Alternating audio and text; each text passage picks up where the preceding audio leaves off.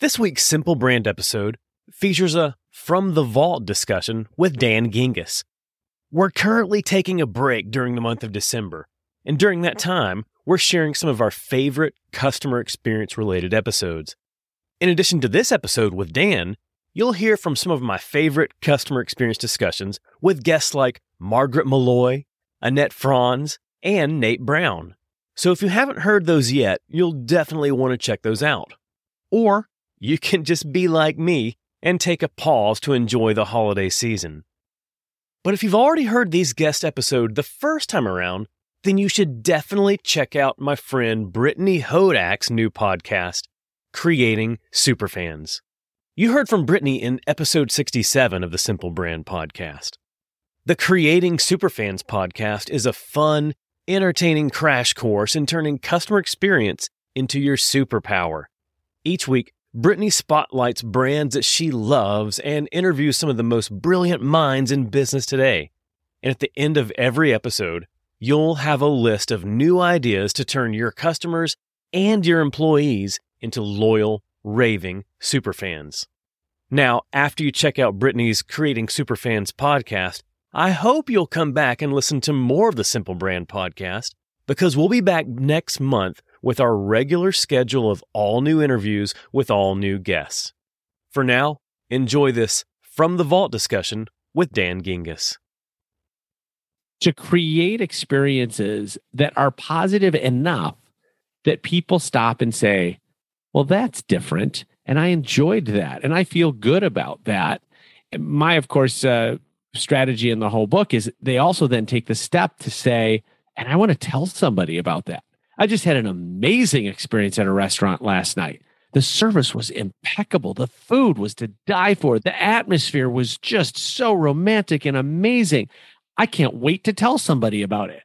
And that's what we really want to have happen is to draw out that kind of emotion so that our customers become our best salespeople. Welcome to the Simple Brand Podcast, the show dedicated to helping you create simple experiences for your customers and for your team members. Each week, we're bringing you amazing interviews with business leaders and authors who will teach you how to differentiate your business with the one thing your customers need the most simplicity. Your customers live in a complex world. Let's make it simple. Now, here's your host, Matt Lyles. You want to know one of the biggest mistakes that most business owners make? It's the mistake of assuming that their customers are rational people. Too many business leaders assume their customers make decisions with their heads. So they focus on product features. They focus on messaging that explains all the things a product or service does. Some will even go as far to make the major mistake of focusing on price. But in reality, we know that our customers are not rational people. They make irrational decisions on what they buy and who they're loyal to. And that's why you can never really compete on features or especially price. Instead, the best place to compete is on the customer experience. You have to create an experience for your customers that taps into what they're really looking for, sometimes even unconsciously. You have to provide a truly remarkable customer experience that taps into all the right feelings and emotions that help the customer feel like they're winning their day, like they're a hero. And that's why I'm happy to geek out over customer experience lessons with Dan Gingiss this week. Dan's an international keynote speaker and customer experience coach who believes that a remarkable customer experience is your best marketing strategy. True story. He's had a 20 year professional career where he's held leadership positions at McDonald's, Discover, and Humana. He also hosts the Experience This Show podcast and the Experience Maker Show. And Dan is the author of The Experience Maker How to Create Remarkable Experiences That Your Customers Can't Wait to Share. In The Experience Maker, Dan teaches us how to focus on and create a customer experience that will actually retain customers so we can focus more on them than having to spend the time, spend the money, and spend the resources on constantly trying to gain new customers. So here it is. Here's my interview with Dan Gingiss. Hey, Dan, how's it going? I am doing awesome, Matt. So excited to be here with you. Thanks for having me on the show. Yeah, well, I'm glad you're here. I have uh, seen some of your content speaking, and I'm excited about the experience maker. So, congrats on that. Well, thank you. It was definitely a labor of love and nothing like a good pandemic to get you to sit down and write a book, right? There you go. And it's with Morgan James Publishing, right? It is indeed. I think so highly of that group. Good for you. Yeah, they've been great. Well, so before we get in the interview, I want to talk about your background a little bit. You're from Chicago and you grew up in Chicago. And Chicago is home to a number of uh, legendary athletes. So I'm curious if you've had a chance to meet any legendary Chicago athletes in your previous roles. Well, as a matter of fact, Matt, first I want to tell you that I had a role in uh, Discover for three years where I traveled internationally. And I am telling you, it did not matter where I went. It could have been Latin America, Europe, Asia, didn't matter. When I said I was from Chicago, the first two words out of a local's mouth were Michael and Jordan. and in fact, love it. I did get a chance to meet Michael Jordan uh, when I was in high school. I delivered pizzas for Domino's. And believe it or not, Michael Jordan was, he may still be, is, I don't know, a big fan of Domino's pizza and ordered regularly. And so there was an occasion where I answered the phone. It was him on the other line. Oh, I took wow. his order, I made his pizza, and I delivered his pizza and it was certainly memorable. And I write it off as actually one of my first customer service experiences because the thing I noticed, uh, besides from how tall he is, is that when he opened the door, he was looking not over my head just because I'm shorter than he is, but he was looking behind me to make sure there weren't any paparazzi or onlookers or whatever. And I had been told ahead of time by the other drivers that you could ask for an autograph and he would gladly give you one, but then he wouldn't give you a tip. Or you don't ask for an autograph and he's a very generous tipper. And the moment I saw his eyes kind of scanning his front yard, I just said to myself, there's no way I'm bothering him for an autograph. And he was a very generous tipper. And although I've spent that money a long time ago, I still got the story and that's well worth it. Oh, absolutely. What a wonderful story. And I love how you connect that to customer experience, customer service, being able to literally read the customer and then know how to interact based on how you're reading them. Exactly. And more companies should do that more often every day because we often think of our customers in terms of account numbers or in terms of groups of people. We often segment our customers just like we do in marketing. And, you know, I like to make the joke that if you segmented mid 40s bald white guys in Chicago, I would fall into that segment. But so would another half a million people that have nothing to do with me, that are not yeah. anywhere similar to me in any other way. And so if you treat us all the same, you're not likely to get the same response and you're not likely to get the same satisfaction. Thank you for saying that and recognizing that. I actually just wrote an article on that this week. The fact that in business, we've gotten so ingrained into reporting and metrics that it's caused a detriment to how we interact with others, how we interact with the people that we lead, how we collaborate with other team members, and then especially how we deliver a customer experience. And instead of focusing on all these different categories, instead of saying, we've got users, we've got clients, we've got prospects, we've got subscribers, we have people, real people with real challenges and real problems and real goals. Can I get an amen? Yeah. Very well said. Yeah. Oh, and oh, I, I, I couldn't agree with you more. It, this is about how we acquire customers, how we treat them while they are our customer. And when you treat a customer well in a personalized way, and I don't mean when we say personalization, that doesn't mean using their name in a mail merge on an email. That's no. not personalization. I mean, personalization name. is about knowing who the person is, knowing what their challenges are, what they're going through. In some ways, the pandemic made this easier because for the first time, certainly in our lifetimes, almost everyone in the world was going through the same thing at the same exact time. Yeah. So if you couldn't show empathy then, I, I don't have a whole lot of hopes for you that you're ever going to be able to show empathy because we knew exactly what our customers were going through because we're going through it ourselves. But it also presented opportunities that we didn't have before. So think about a B2B customer or B2B company that's, say, meeting with customers or prospects on Zoom instead of in person.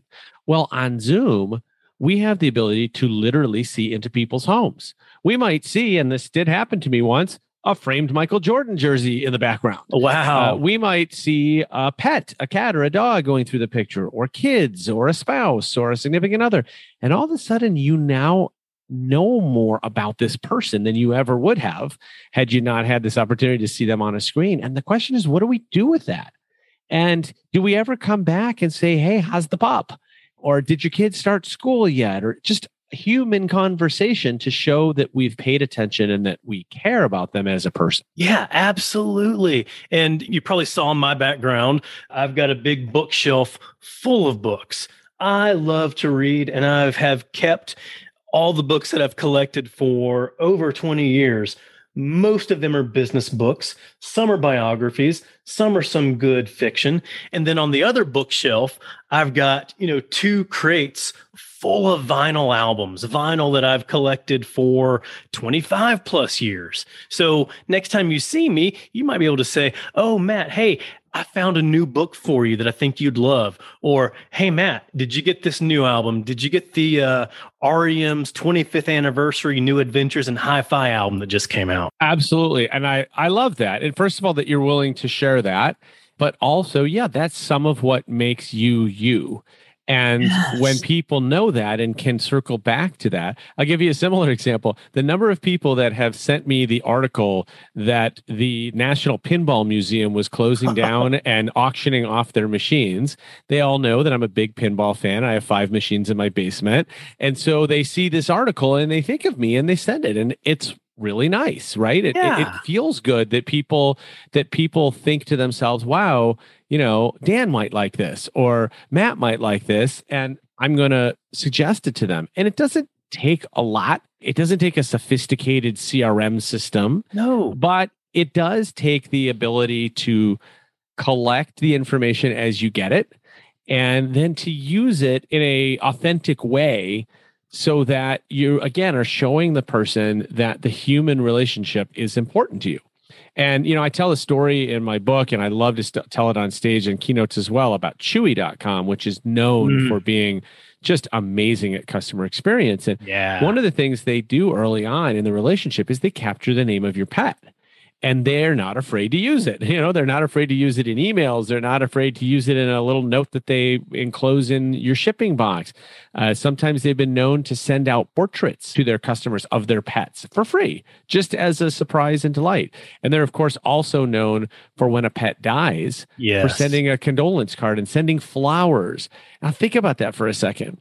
The pet dies that likely means in a lot of households that customer just became an ex customer because they, right. they don't have a pet anymore. Customer life cycle is over. right. But Chewy knows better than that. They know that that person is more than likely going to end up with another pet somewhere down the line. And of course, they're going to come back and shop at Chewy. So it's one of the things I know this is not exactly what you asked, but one of the things that really I've been thinking about lately is the great companies focus on the long term value of the relationship over the short term gain of an individual transaction. And that is so important. And it definitely separates the leaders from the laggards. One of the other stories I tell in the book is when I ordered a set of pots and pans from Amazon. Yeah. And one of the lids arrived, it was a glass lid and it arrived shattered. I'm obviously disappointed. So I call Amazon and I ask for a replacement lid. And at first, the lady's like, Well, I don't know how to help you because I don't know how to get a replacement lid. And then she thought for a moment and she said, I got a better idea. I'm just going to refund your money entirely and just keep the pots and pans. So, in about a minute, I went from being disappointed that I had a broken lid to feeling like, lid? What lid? Woohoo, Right. I got free pots and pans, you know? Yeah. And so and and they know, Amazon knows. Did they lose money on that transaction? You bet they did. But they know how loyal of a customer I am and how loyal I am going to continue to be. And I guarantee you they have made up that lost transaction in spades from all of the times that I am ordering per week on Amazon. Now, your listeners might be saying that's great, but Amazon's a trillion dollar company and I don't have that kind of money. Fine, bring it down to your level, to your scope, and still ask yourself is it worth fighting over the customer over an individual transaction? Or maybe just taking it in the chin for the individual transaction, knowing that that customer is going to be with you for years to come, that they're going to refer others to you, that they're going to help you grow your business, and it's going to be well worth it.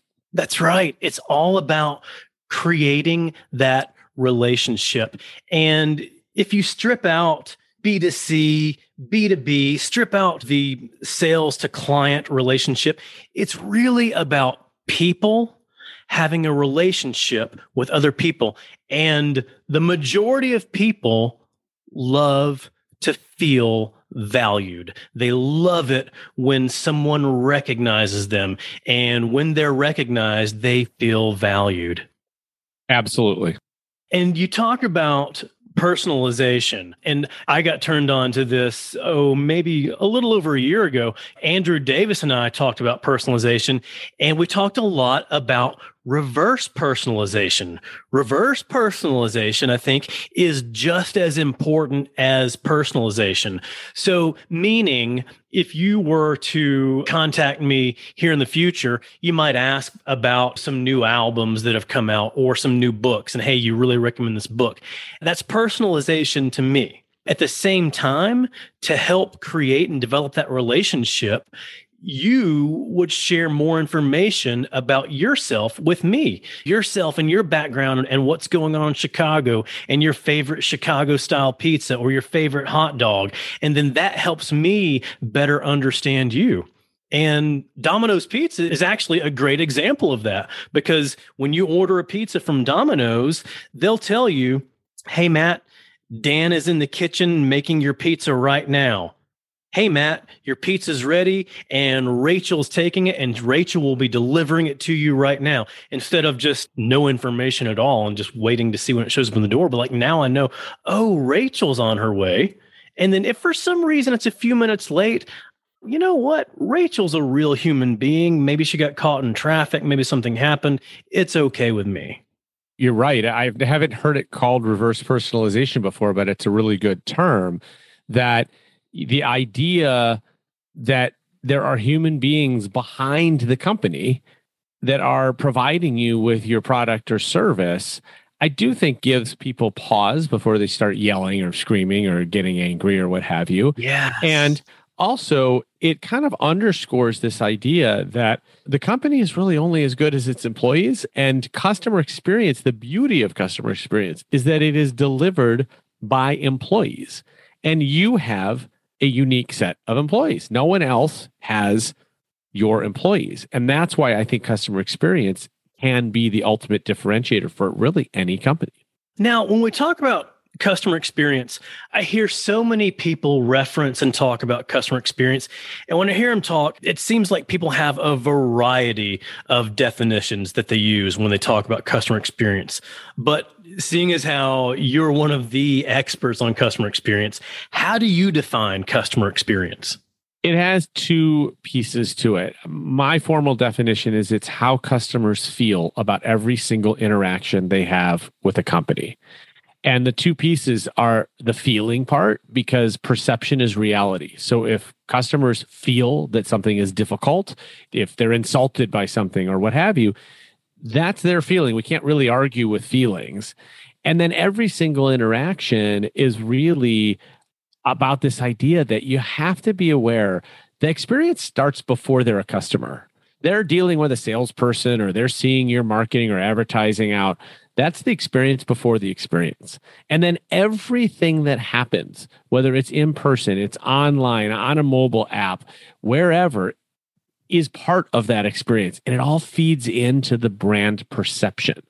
And if we're not able to consider that entire experience is made up of a lot of smaller experiences, then we end up missing the opportunity to focus on making every touch point, as I say, remarkable, worthy of discussion, worthy of sharing. It's that sum total of all of those little pieces of experience and all those moments and all those interactions. Exactly. And it does all add up. But now, when you think of it that way, if you think of it as adding up all of those things, I'm curious to know from your perspective are there key moments? Are there key interactions that can really change a customer's feeling compared to some other interactions? Well, I mean, what we've definitely found is that people will share very positive experiences and very negative experiences no one has ever said, let me tell you about the average restaurant I went to last night. Okay. it was so meh. exactly. The thing is, is that the vast majority of experiences that we do have with brands are meh, average, ordinary, so so, whatever word you want to use. And so the idea is to create experiences that are positive enough that people stop and say, well, that's different. And I enjoyed that. And I feel good about that. My, of course, uh, strategy in the whole book is they also then take the step to say, and I want to tell somebody about that. I just had an amazing experience at a restaurant last night. The service was impeccable. The food was to die for. The, the atmosphere was just so romantic and amazing. I can't wait to tell somebody about it. And that's what we really want to have happen is to draw out that kind of emotion so that our customers become our best salespeople. Yeah, that's it. Having that word of mouth. And at one point, you don't want your customers to tell all their friends about the negative experience they have. And then moving forward, you don't want them to be super silent either. Hey, how was your experience at the store? Yeah, it was okay. So you want to get to that point where they have that such a positive experience that they have to share it with other people. Absolutely. And when you do it right, they can't help themselves but to share it. You know, think about the last time where you're with a group of people and everyone pulls out their phone at once to take a picture. Mm-hmm. No one told you to do that. There wasn't a sign that said, hey, everyone, take out your phone and take a picture together, right? But people just instinctively do it. And that's when you know you've got a truly shareable experience. And look, they're not easy to create, they don't happen overnight, but there are certain techniques that you can use to increase the chances that you've got a shareable experience. Yeah. And I think it's that inspiration from those key moments in that experience. So, when you talk about tools to be able to help shape that, are you talking about your wiser framework? Well, that is definitely a tool that I recommend. And well, walk me through that. Sure. So uh, the first part is wise because I want to make companies wise to customer experience. And that stands for witty, immersive, shareable, and extraordinary, which are four different concepts or elements of a customer experience that make them remarkable. And again, remarkable means literally worthy of remark, worthy of talking about or sharing. And then once you get people to share and talk about your brand because you've used these wise elements, the R, which makes you wiser than the competition, is to be responsive, to jump onto social media and respond back to people who are complimenting you, who are talking, uh, sharing a great experience that they had with your brand. If I got off a stage or you got off a stage, Matt, when we keynote and somebody runs up to us and says, That was the best keynote I've ever heard. And we keep walking past them and don't say anything. I don't think that lands real well. I think they would think we were rude. Yeah. But companies do that all the time. Their people are taking time out of their day, using up their own social capital to compliment brands, to share great experiences. And then they hear crickets. Yeah. And so the R is really an opportunity to get out there, be part of the conversation, and celebrate the fact that people are saying nice things about you. Did you know that in addition to my podcast and my articles, I speak to audiences all over to help them simplify their customer experience and simplify their employee experience? I've spent the last few years leading a crusade of simplicity across the globe. If you want a winning brand, you have to provide a simple experience to your customers and to your team members. Whether it's a live event or a virtual event, I'd love to partner with you and teach your audience how to do just that. With over a decade in marketing, I know how to hook and captivate an audience. And as a speaker, I know how to connect with that audience. Along with my lessons, I use stories and humor to keep everyone engaged and inspired. Then they leave with the knowledge and next steps to transform their business. As an event planner, you're managing lots of details to give your audience the most memorable event. The last thing you need is a speaker who will make your event memorable for all the wrong reasons. Not only will I leave your audience energized and inspired, I'll make it easy for your team to work with me. Hey, if I've built my brand around simplicity, then you know I'm going to make it simple for you. When you visit mattlyles.com slash speaking, You'll find everything you need to know, including details on my topics, promotional materials, and, most importantly, a link to connect with my team so we can book your event. So visit mattlyles.com slash speaking. I can't wait to help your audience brand out from the crowd. Well, I think that a lot of it comes from uh, customer service, customer support training, and they're trained to solve problems. They're trained to respond to problems or unmet expectations or to respond to complaints. And that's all they're trained for. And so if they receive or see or read something that doesn't fall in either of those categories, they're not trained for it. And I think in their head, they're thinking, what do I do with this? I don't know. I'll just ignore it. Absolutely. You're totally right. And we have to retrain customer service agents to handle positive posts. And I actually think that a mistake that a lot of companies made early on and still make is that they have a community management team. I'm giving you air quotes. You can't see them, but I promise you I'm doing it. I feel the air quotes. Yeah, when I say community management.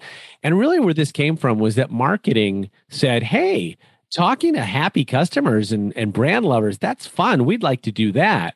Oh, but if they have anything wrong, if they need customer service, no, we, we're going to hand that over to somebody else. Well, the reason why that's a mistake is that customer service agents are trained to talk to customers, which marketers generally are not. Right. But the best part is when you let a customer service agent occasionally talk to a happy person, then it actually makes them a whole lot better and more patient when they're talking to the upset customers. Think about the day in the life of a customer service agent on the telephone where all they do every time the phone rings, they know before they pick up, it's going to be someone who's upset about something. Yeah. That has got to be tough, tough work. Now, if I have a chance to actually engage with people who are happy, that gives me a little bit of energy and I believe makes me a better agent going forward. Absolutely. And I think it can help with their job satisfaction. And with that increased job satisfaction comes increased job loyalty. And when you have loyal customer service reps, then you have longer tenured service reps that are able to solve a number of problems without having to take the time to go figure it out. Absolutely. So, one thing that we talk about customers is that we all want customer loyalty because we know it's easier to keep customers than to have to find new ones. So, what is it that helps create customer loyalty? Well, there's a number of things, and customer loyalty can mean different things to different companies, different types of companies. But really, it comes down to simplicity and doing the simple things better convenience, making it so that I can get in and out quickly, or that you're locally located, or that it's just easy for me to buy products from you. And then I do think this experience piece around how am I treated? Am I valued? A former boss of mine once said loyalty goes both ways. So the company is the company loyal to me? Okay, then I want to be loyal to the company. A perfect example of this, and I this has been a blog post of mine that's been rattling around in my head, and I haven't written it yet, is this idea of when we buy insurance. We pick a company. And maybe we like their TV commercials, or maybe they're the lowest priced, or some other reason that we end up going. And so we're loyal to them for months and months, maybe years. We're paying every month, we're paying our insurance fees. And then we have a claim. And that is this moment of truth where we're going to find out is the company as loyal to me as I've been to them? Are they going to handle my claim seamlessly, fast, simple, and just make it as easy as possible for me? Or are they going to fight me every step of the way and try not to cover the claim and come up with all the fine print and all the reasons why they don't have to cover it? That moment, and the reason why it's a blog post is it's fascinating to me that as consumers, we have to go in blind. We don't know right. whether this company is going to treat us well until it's too late. And I've had both experiences. I've had an insurance company, true story. The day my son was born, uh, almost 16 years ago, the day he was born, our basement flooded. Oh my goodness. I got a call in the hospital that our, and this is our firstborn, you know, so everybody's all nutty. I get a call in the hospital that our basement has flooded. I went and lived with my parents for two weeks. When I came back, my basement was completely redone. No questions asked, everything covered by insurance. That is why I have insurance. I've also had situations where I uh, ran over something on the street that was unavoidable. I was on a highway and I and there was an object in the road, and I, if I swerved, I was going to die. So I had to run over right. it, and the thing, of course, beat up the uh, bottom of my car, and I had to fight with the insurance company who said it was my fault that the car was damaged. And it's like, you know what? that's the different sides of a potential outcome. And we're just talking about insurance here, but you get the point that really customers want to know are you going to be there for them when they need you? And I will tell you nothing like a good pandemic to answer that question because we learned very early on in the pandemic which companies were there for us and which ones were just phoning it in or weren't prepared or weren't there for us. And that's why you saw so many people switch brands in the last year and a half, two years. Because let's face it, switching costs in almost every industry are near nothing. We just go Google it and we go find another option and we switch providers. It's not very hard. It is so much easier to switch these days. It definitely is for almost every industry. You think just because you're a dentist and you fixed my teeth for the last 10 years that I'm not going anywhere? Well, try treating me like and I'm going to pick up and go find another dentist because there's 20 of them in my area. So, you know, you have to understand no matter what business you're in that generally, I mean, I like to say competing on price is a loser's game. It's a race to the bottom. Right. And competing on product or service has become increasingly difficult because everything is commoditized. Even the most one of the most innovative companies in our generation, Uber, was essentially copied by Lyft and now, if you get into a car, not only could you not tell the difference between an Uber and a Lyft, the chances are the car is an Uber and a Lyft. Exactly. So, where's the distinction now in the product? There is none. And so, if you can't compete on price, you can't compete on product. What's left is customer experience. That's the only thing we can compete on. And when customers understand that you're going to be there for them, that loyalty is going to go both ways they're going to be not only loyal to you, but they're going to tell their friends. Absolutely, they will, especially when it comes down to those key moments of truth. Now, I may tell my friends about the cleanliness of a store or how cool an ad was. But when it comes down to that key moment of truth, like you said, we have a relationship going. It's a pretty decent relationship. When I needed you the most, you literally came through for me. And for that, I'm truly grateful and I'm going to be loyal to you. And you know what? I'm telling my friends about you too. Absolutely. And you look at companies that are able to charge a premium. Yep. And still have loyal customers. One of the ones I think about is USAA. Now, it's not, I'm sorry to go back to insurance, but it's not always the cheapest. Trust me, I've shopped them around a number of times over the years. They're not always the cheapest but man, I know they're going to be there if I need them. And that is worth something. And I think for some customers, it doesn't matter. And they just want the cheapest because they don't think they're going to ever have a claim and they're not going to think farther than today. For me, having had a claim or two in my past and knowing, you know, when it goes well and when it doesn't go well, I want a company that I know is going to be there for me. And that's why I will pay a little bit more. Yes, absolutely. And you know what? We can turn this into the insurance hour. I'm with Farm Bureau because I left my corporate role almost two years ago and being out on my own we had to figure out okay like well we need insurance. We need to figure out where to go for that. And we had similar friends that own small businesses and a handful of them all said oh try farm bureau. We like it. Well, well there you go already right? Yeah. you're going because of a referral. Exactly so yeah. whatever they're doing they're doing well enough that people are wanting to talk about them. Exactly. And every interaction that we've had with them has been so personable not necessarily like personalized, but just personable. Like I can see myself being friends with these people. And we've had a couple of moments of truth times with them, and they came through for us every single time. There you go. And then there's no reason to ever look around, right? There's no reason to shop because you're happy. And another example of this, and I know that a lot of times Amazon causes people's eyes to roll, but look, people, they are the best at what they do because they focus on it every single day. And a great uh, example is to look at Amazon Prime. Right. And to look at the fact that the price has gone up, I think, at least four times since they introduced it.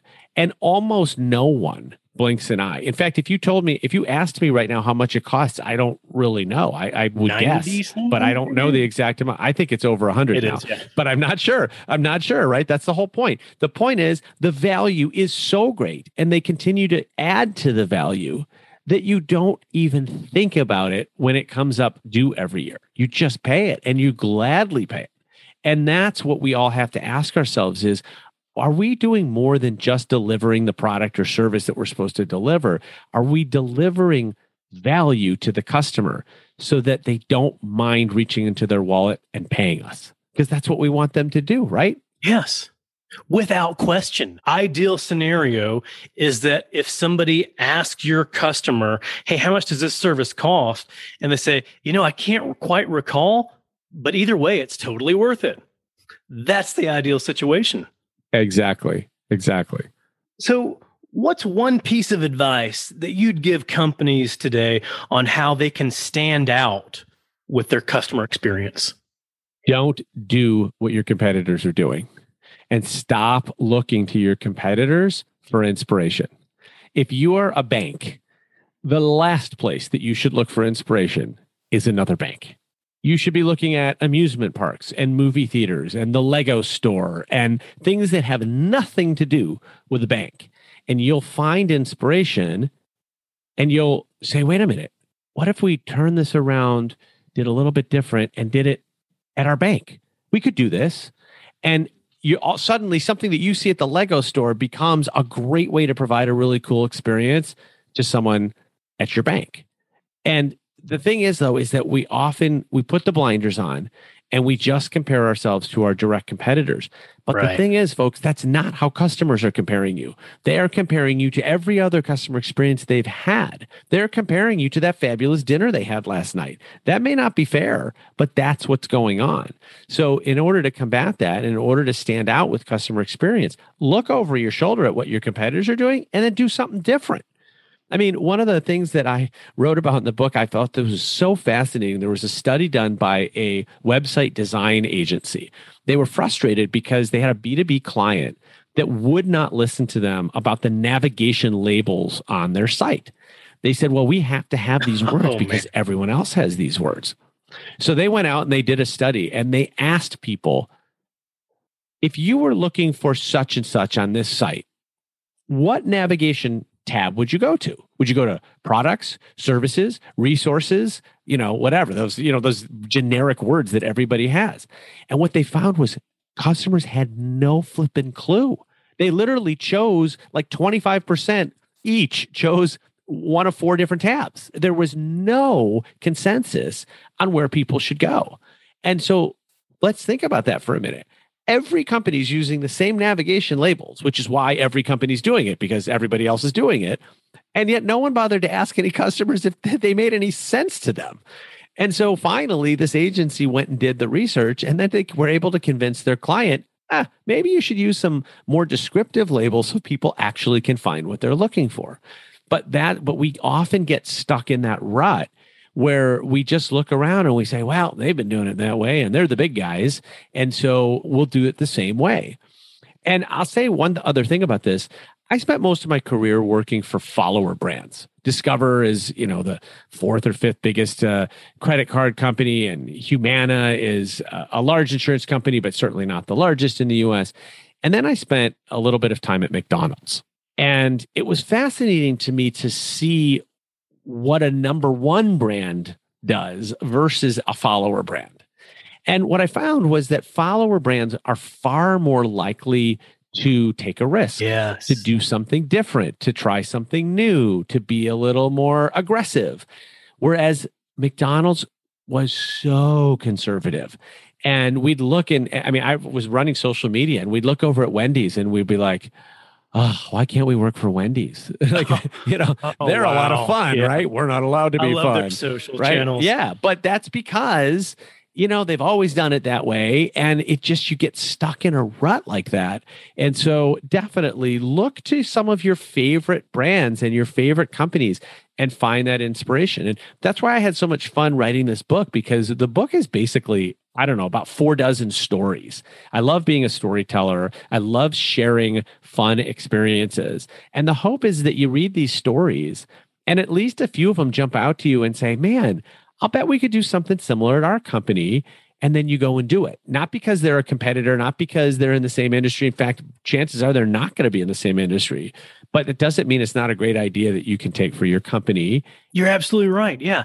And I love being able to find inspiration from left field and then apply that in the work that I'm doing, either in my previous career or in work that I'm doing with clients.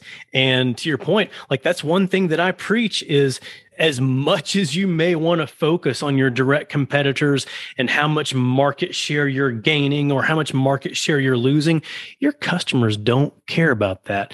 Your customers are comparing you to their last best experience. I work for FedEx, and FedEx is a fantastic company. They've done so much work on the FedEx experience.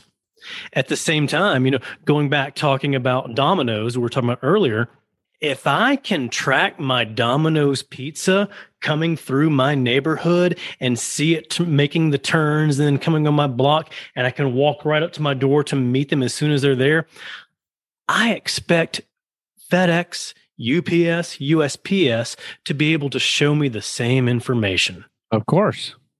And then you're going to expect your grocery delivery driver right. to do it too, right? You're going right. you're going to expect someone that's not in the same industry, right, to be able to do that. And so yeah, we got to look at the best experiences out there and then ask, are we able to do something similar because the best experiences are what mold customer expectations.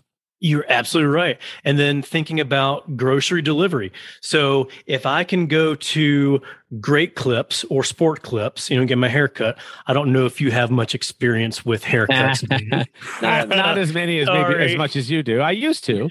I, I understand. But if I can go to Sport Clips or Great Clips and I can go to any location in the US and then they access my name and their database and they know the exact specifications on how I like my haircut, why can't my grocery delivery do the same thing? Why can't the person that is getting my groceries access a database that says, Matt really loves his bananas to be all slightly green? Yeah. No brown spots whatsoever. And then they automatically have that information. I don't have to worry about it. Absolutely. And instead, what they do is they say, Oh, we're all out of Campbell's chicken noodle soup instead of thinking, well, maybe we'll substitute another brand and maybe we'll even just give it to him because it's, you know, a 99 can of soup yeah. and apologize that we're out of Campbell's this week.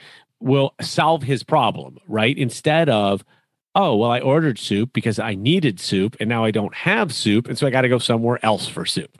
And I can tell you how many times that happened to me since I started ordering eh, with for curbside pickup. I usually, I actually enjoy grocery shopping. So I was doing it myself. Um, and that was the most frustrating part for me was like, okay, if you're out of stock, do you not have anything else in your store that might solve my problem? You know, I need yeast. I asked for Fleischmann's because that's the one brand I know, yeah. but I'll take the store brand. Just give me yeast yeah, or give me whatever it is that I asked for. It was unbelievable to me how often they just to me it's just laziness. It's not you know when you think customer first, you instinctively say if I don't have this product and the customer has a problem, how can I solve the problem for the customer? And even if you told me, look, we're out of this particular product. We had to substitute it with this product. And I'm sorry, it's a tiny bit more expensive, but I thought it was better than having you not get anything. Most people are going to understand that. And they're yeah. going to appreciate that you spent the time to actually think it through it for them. And if they're out of every single chicken noodle soup, then hey, Matt, you know what? I got you a rotisserie chicken and I got you some fresh celery, and I got you some fresh carrots, and I got you some chicken stock, and I got you some rosemary, and I got these noodles for you. It may take you more time to make it, but I think it's going to taste a lot better than the canned stuff. But I think the key to that is having management, is having the C suite and leadership ensure that their frontline employees are empowered to do that. Just in the same way that the Amazon customer service rep was empowered to immediately make that decision to say, oh, you know what? Out of this entire cooking set, you had one lid that was shattered. You know what? You get the whole set for free. That's empowerment right there. Exactly, exactly. And I think it is, yeah, you have to put some guardrails on it. I understand that's fine. But yes, and not only does is it empowering so that the agent can help the customer, but the agent feels better because they feel powerful, like they feel like they're that they can do something on their own, that they don't have to read from a script or whatever it is. And I think that again makes them better at what they do. Absolutely they feel valued, their job satisfaction increases, their job loyalty increases, they get better at their job and can solve more problems. Man, Dan, I think we've just solved a myriad of problems here with customer experience. Well, I hope so. And I hope that your listeners get value from it. Well, even if they didn't, I know they will, but I sure did. Hey, Dan, last question for you. If you were to create a five song soundtrack for the Experience Maker, what songs would you include? Well, thank you for asking me this. And I have to tell you, you did give me some heads up you were going to ask me this question. And I this was a hard question to answer. So I'm kind of proud of this list. So Ooh, yeah. The first song that I chose is the theme to The Greatest Showman, which is called The Greatest Show, because uh, not only do I talk about The Greatest Showman in my book, that's right. But if anybody has seen me on stage, you may or may not have heard me sing a few bars from this song because uh, I like to try to create an experience on stage. Which bars do you sing? Sing them now. Whoa, boom. Ladies and gents, this is the moment you waited for. Whoa. There you go, man. First time I've ever done that on a podcast. Oh my goodness. I closed my eyes. I saw you wearing the red coat with the long tails and the top hat and the audience clapping behind you. I saw it right there. That's awesome. Well, thank you. Thank you. And by the way, if you haven't seen that movie, stop what you're doing and go watch it because it's amazing. All right, song number two, I had to do it. I went for Elton John's Daniel oh. just because that's that's me, um, and that's so always song. liked that song. Then I went to my favorite singer of all time is Paul Simon, and I picked an obscure song of his, okay. but I think you'll understand why. It's called "Keep the Customer Satisfied." And uh, go tell Alexa or whoever to play that song for you. And it's actually a nice song, but just not one of his uh, more famous ones. What album is that song on? I'm not familiar with it. Oh boy, I'm gonna have to Google that while you're ta- while we're talking. I don't remember. It's okay. No worries. i will go find it. I've never heard it, but now I want to. Yeah, it's actually I should say it's Simon and Garfunkel, not not Paul Simon on his own. It's a oh, it's okay. an oldie. And then I went to Phil Collins' Dance into the Light, nice. uh, which is one of his sort of upbeat 80s songs. I think it's 80s. And that's because the cover of the book has a light bulb on it. And my, my logo is all about creating CX ideas, the light bulb. And then the final song was by Smash Mouth, uh, the one called All Star, because I want to make, I believe that experience makers are the all stars of businesses. And my hope is that between us, Matt, you and I can create more experience makers at businesses to help treat customers better, keep them more loyal, keep them coming back, and have them tell their friends. And those are the kind of all stars I want on my team. Absolutely. That's the goal. And then when those people are able to create those experiences, they're less stressed in their role. They don't have to worry about the problems as much and they can focus more of their time on more of the needle moving items to really grow their business forward. And they feel more effective and more effective in their personal life too. Exactly. Exactly. And hey, my friend Google just told me that uh, Keep the Customer Satisfied was released by Simon and Garfunkel uh, in 1970 on their album Bridge Over Troubled Water. Oh, wow. Okay. Yeah, I'm going to check it out now. That's awesome. I feel bad that I've not heard that song before. Maybe I have and just forgot it, but I'm going to listen to it as soon as we get off of here. Dan, this has been amazing. This has been an amazing discussion. It's been a great experience for me. We've learned a lot, but where can people go to learn more from you? Come visit me at dangingiss.com. It's D A N G I N G I S S. And all the things that I do, all the things that I write, uh, podcast, everything is all on that site. And uh, would love for you to stop on by. And because I talk about being responsive, uh, also, if you want to reach out, my personal email is dan at dangingiss.com or hit me up on LinkedIn or Twitter. I will respond to you because that's what I do. That's what I teach. So I got to practice what I preach. You really do. If you teach responsiveness, now you've got to be responsive. And I love it. Thank you so much for being here. Thank you. I appreciate you having me.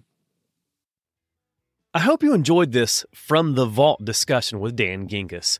So go and check out his book, The Experience Maker. It's a great resource to help you figure out how to create and deliver a differentiated experience that'll brand out from the crowd.